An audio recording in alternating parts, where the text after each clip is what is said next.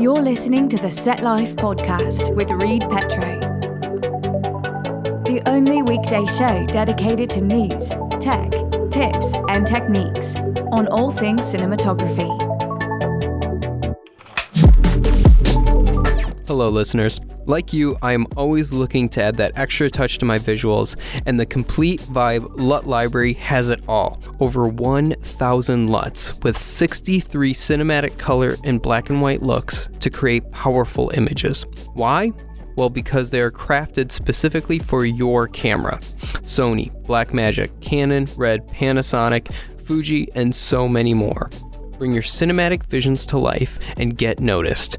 Learn more at Reid, R-E-I-D, mpetro.com slash store and use code SET5 for 50% off now until April 1st.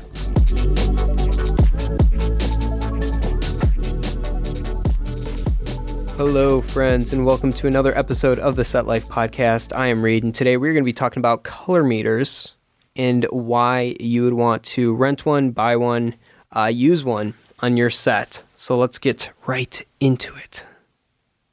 Two main reasons uh, that you're going to want to use color meters.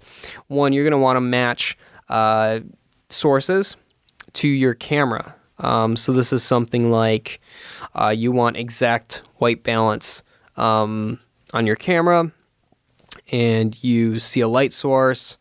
Uh, maybe it's something fluorescent. Some maybe you've got some tubes. You want to make those white, or you want to balance uh, skin tones, colors.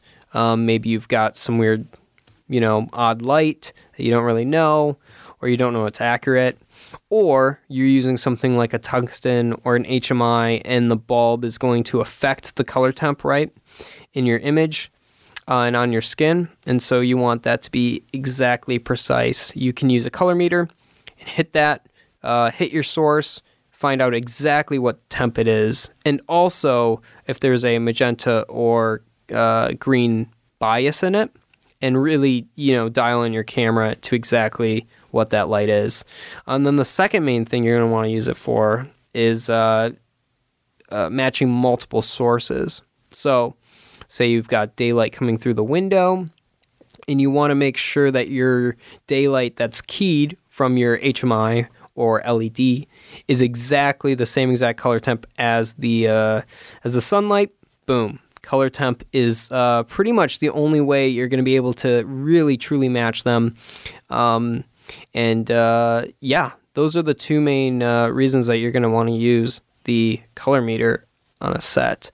Some practical uses for matching uh, your white balance to your camera and matching multiple light sources is well you create you can create a consistent look over your entire production. And it gives you confidence because uh, you know you're not trusting your eye which your eye is is not very trustworthy in terms of um, creating accurate colors uh, all the time sometimes it can but your eye is active and it's adjusting and it, uh, it has flaws and so by using a color meter you know for sure uh, a calibrated color meter, I should say, uh, that you are getting exactly what scientifically, um, you know, empirical data, which is always good. I like that. Empirical. It's a fancy word. I like that word. Um, another practical use for matching uh, sources to your camera is that you uh, spend less time in the grade. So if the idea is to have a completely white light in your image and you're balancing that and you're using a color meter to and, and you're you're using a color meter in conjunction with matching your camera to that meter and you know in the camera to the light essentially right you are going to have that exact color uh, and and it will save you time in the grade if that's what you're looking for or if you want to get to a neutral spot, um, that is a great way to start. And, uh, you know, it's not going to match multiple cameras' color spaces right. Um, but if you get your you know, multiple cameras on the same exact color temp that the light is, then you know that you are in the ballpark um, to start matching those cameras and to have your camera be at that white balance.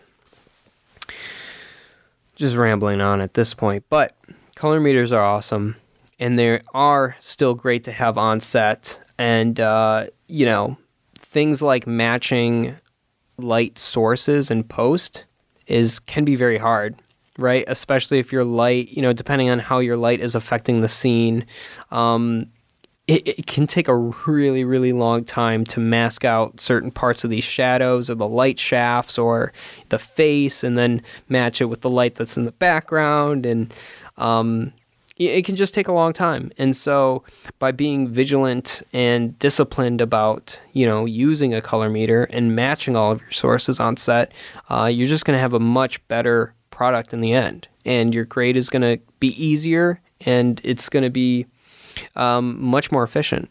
You're going to have um, better looking images at the end of the day as well. Now, that said, that uh, you know, color meters are expensive. They are, and uh, to get one, to get a nice one, um, is not cheap. But, uh, you know, there these are the reasons why you'd want to get color meters, and um, and to use them on your set. So, uh, maybe you could rent them. You know, starting out if you've got a big production or an invest in one yourself. And so that is it for today's episode. Thank you so much for listening. Uh, me babble about color meters, and we'll uh, talk to you in the next episode. Bye.